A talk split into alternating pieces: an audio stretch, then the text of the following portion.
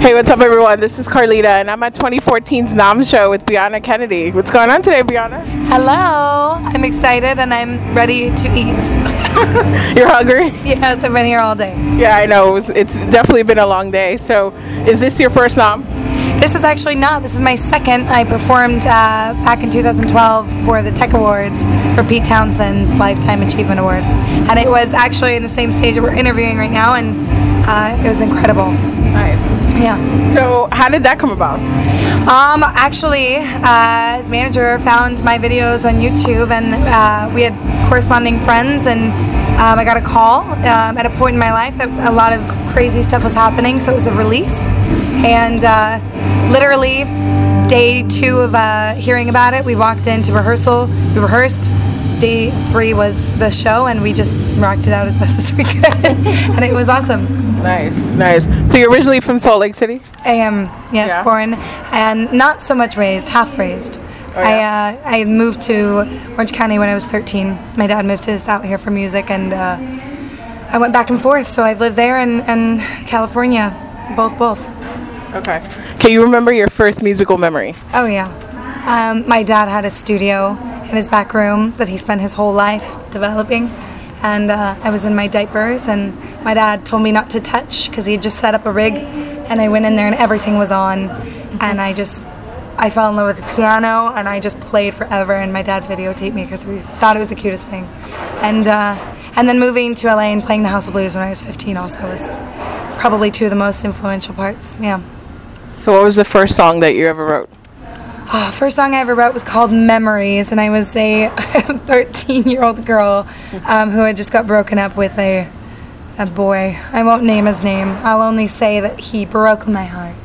It was super deep. It was super deep. So I wrote it, my dad produced it, and, uh, and we were like, hey, hey, this could work. And then we went on from there. Nice. Yeah. So, you have a single out that is getting some radio play? Yes, it's called Why Can't I Love You? And uh, it's very exciting. Somebody heard it and uh, asked for it to play again and again and again, and, and I'm very excited about it. So I know you're going to be moving to Nashville. So explain the difference between LA and Nashville in terms of the music scenes. Oh man, I can definitely say they both have music scenes and they both are completely different. In the fact that uh, LA um, has so much history in, in pop and, and rock, um, but Nashville has been such a country scene and now they're uh, exceptionally thankful for soul and pop artists as well coming in. So they're trying to mesh everything with rock and soul and bluegrass and pop. Um, so over there, it's really popping right now as far as creativity because everybody's collaborating. Whereas in LA, things are kind of just as they are, and the artists are who they are, and um, it's just new and fresh in Nashville right now, which is really exciting. Yeah. So what was the first song that you heard that you were like, this is amazing. I want to sound like this person? Man, all right, I have two. I have Landslide, but I uh, by Stevie Nicks, and uh, that literally made me cry when I was like six years old. And um, I probably have to say "Respect" by Aretha Franklin. I sang the crap out of that song, and I couldn't believe how raw it was. It wasn't even singing; it just was them, and that's what made me want to do what I do. Nice. Yeah. So have people tried to steer you in the direction of American Idol or The Voice? Mm, of course, yeah, absolutely. Um, I have a big voice, and a lot of people love that. Um, and when I was actually 13, I was like, I absolutely want to do it. It looks exciting, and it is. It's a great venue for songwriters and artists that want to be exposed right, then and now. Um, I made a decision to, to work on myself as a songwriter and kind of find what I wanted to say before I went out and said it. Um, and now I'm now I'm really happy that I did that because now the songs that I have are true to me and um, they're just me. But American Idol and The Voice, I still watch all the time and I root people on all the time. Right. Yep. I was reading your bio and I saw that you have worked with Rodney Jerkins. Yes. So how was that experience? Well, Rodney, that was it. That was a quick one. I had met him once before, and he made me laugh. And he said, "Hey, can you come in here and check out this song and sing it?" I said, "Yeah." So I went in there. He got me tea. He had like a ping pong table and like video games all up in his room. And we went in and he said, "Check this tune out." And I, I did. Wow. I sang it. Yeah. Wow, that's awesome. That's really cool. And you've also worked with Tony from No Doubt. Yes, I, I was introduced to him from a friend, Jimmy Harry, a phenomenal songwriter as well. And uh, Tony and him are really great friends. And I went in the studio, and I love No Doubt, but Tony was so cool that you didn't even.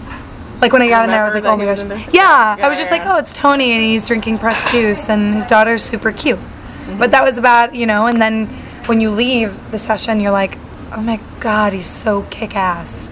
You know what I mean? Yeah. And so, yeah, that was incredible. Nice. Yeah. Well, that's cool. So, when you look at your dream collaborators, who would you love to collaborate with in the future? Oh man, that's tough. I've already worked with so many great ones. Um, man, I have to say, if I could ever just sing with Stevie on stage or get in a get in a studio with her, that would be fantastic. Yeah. Um, I love Emeli Sandé a lot. I think she's very incredible, and she's got she's got a voice that's pure, pure as gold. And it would be really nice to uh, pick her brain a minute. And John Mayer, he's fantastic. I'd love to just jam with him. Yeah. Well, yeah, we'll play some vultures together. That'd be pretty great. Yeah, he's definitely a good songwriter. Yeah.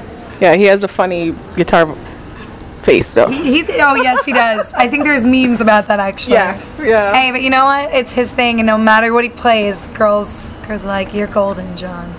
Yeah, that's true. He has that touch. He definitely has that touch. So, in terms of your music, how would you describe it?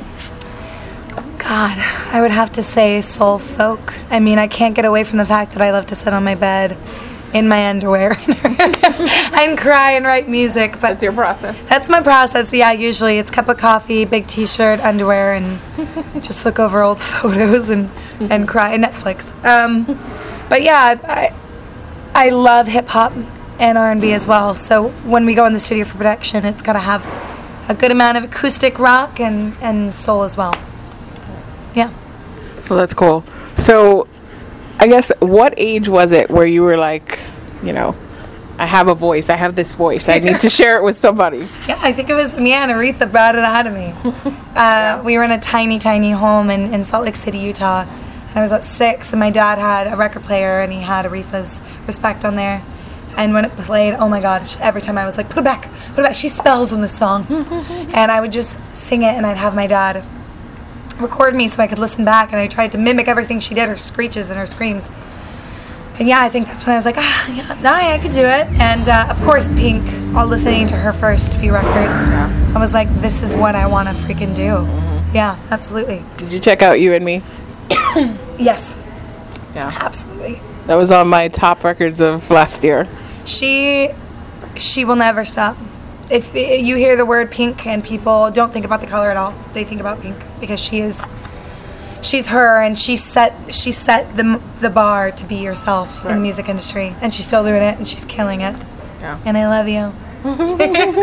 Yeah, so that would be a dream come true. Yes. to- oh yeah. Oh my gosh. Absolutely. yes. Alicia would be a huge, huge honor to even just sit in her room and have her make me laugh because I hear she's hilarious. yeah. Yeah. She seems to be that kind of person, right? That you would like, even if you didn't work with her, you would just want to hang out with her. Totally. You just want to see her say something sarcastic and then Yeah. just be around her. Yeah. yeah. Yeah. I can definitely see that. So, where are you going from here? So, you're going to move to Nashville. What are the rest of your 2015 plans? Well, 2015 is a big year for me. It was uh, a choice to head out to Nashville and move there for a little bit. Um, and I'm, you know, LA is my home. Um, and I'm going out there to work and write with new writers and collaborate with um, my publishing Kobalt. And yeah, man, just work as much as I possibly can to get on tour in 2016. So, what's your definition of success? You know, and at the end of the day, if being on stage with the songs that you're most passionate about and knowing that you inspired every single person in that audience when they went home and they were like, that was worth 30, 60, 70 dollars to go see you. That's success. Absolutely. Leaving every day with people telling you they love you. What would someone be surprised to know about you? I'm a dork.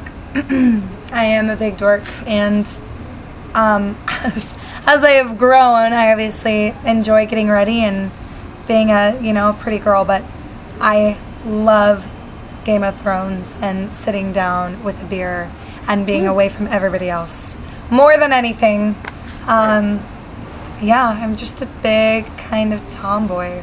I think people would be surprised to know about that. um, let's see what else. Man, I'm an Aquarius. Should we just keep going on? yeah. Um, Do you have like um, a hidden talent? Uh, I can spit water through the gap in my teeth, but I can aim it precisely.